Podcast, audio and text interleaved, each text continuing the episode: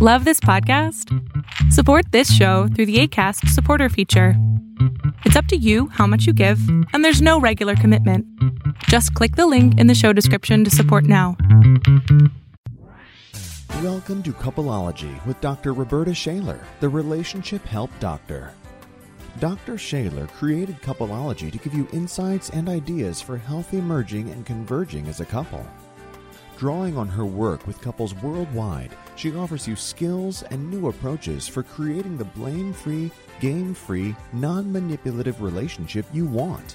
The one where you really are best friends, lovers, and partners.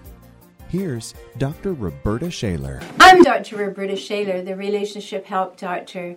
Today I want to speak about something that could be very difficult in your life, and you'll recognize it right away if that's the case. I'm talking about the difference between difficult people and perennially difficult people.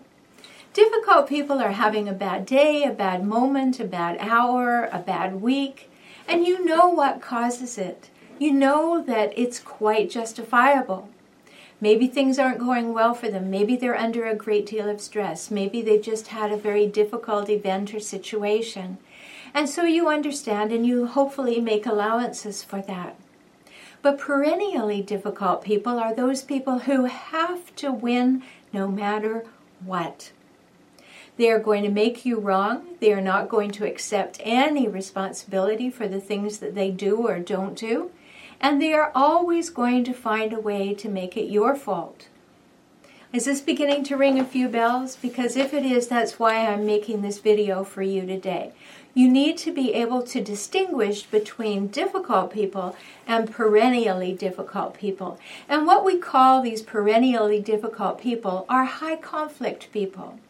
They're always creating conflict around them.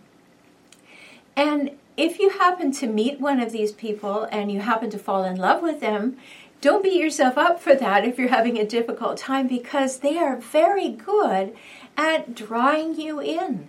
They're mysterious, they're intriguing, even seductive. And it's not that they're doing this all consciously, endeavoring to do this.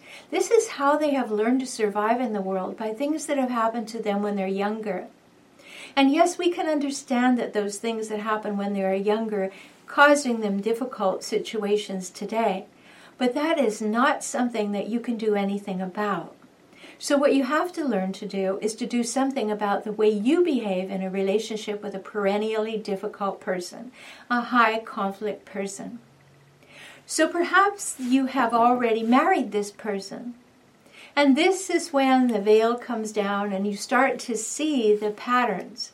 And in the beginning you start to think, "Oh, what about me? Am I am I not doing very well? Am I not responsive? Am I not taking care of them? Could I nurture them more? Could I do more for them? There must be a way to satisfy them. There must be a way to please them. Let me figure it out." And there isn't. Because every time you do something, it may help for a little while, and then they'll want more. Beginning to sound familiar? You may be with a high conflict person. And you can figure that out quickly by looking at the 12 traits on the homepage of my website at highconflictmanagement.com. But what do you do if you're in relationship with a high conflict person? Maybe you already have children with this person.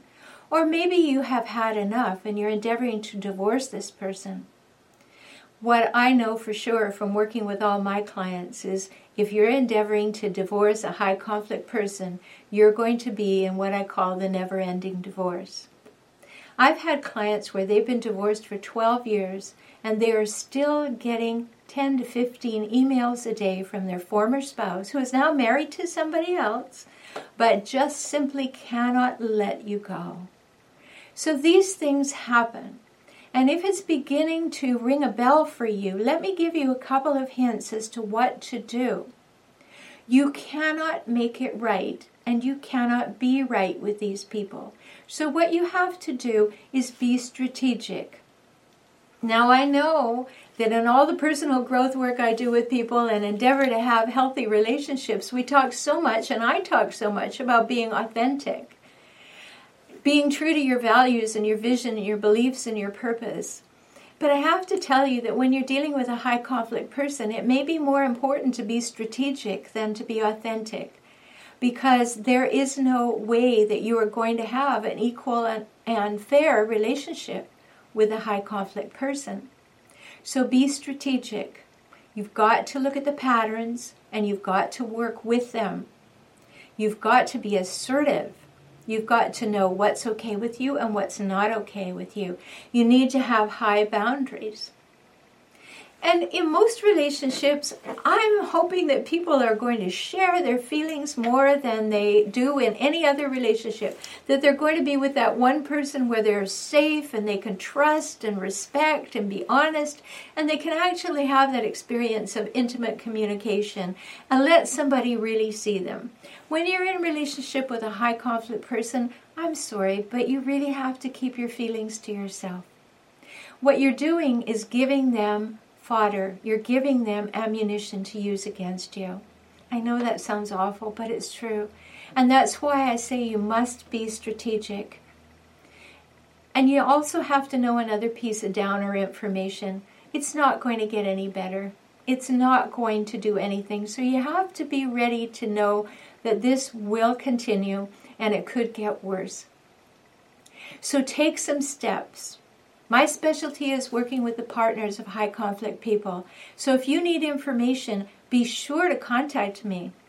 Let's work together. I have clients all over the world through the magic of the internet and here in Escondido, California in person. So let's talk soon if you happen to recognize that you're in relationship with a high conflict person. And be sure to visit me at coupleology.com. Wow, that's great information. Dr. Shaler hopes you heard just what you needed today. These valuable insights, skills, and shifts can help you move your relationship from acceptable to exceptional. You can get more help right away at coupleology.com. Subscribe to her newsletter, podcast, and blog. Visit coupleology.com now. Until next time, Dr. Roberta Shaler, the Relationship Help Doctor, reminds you to look at yourself and your partner with kind eyes, a warm heart, and an open mind and say, I choose you.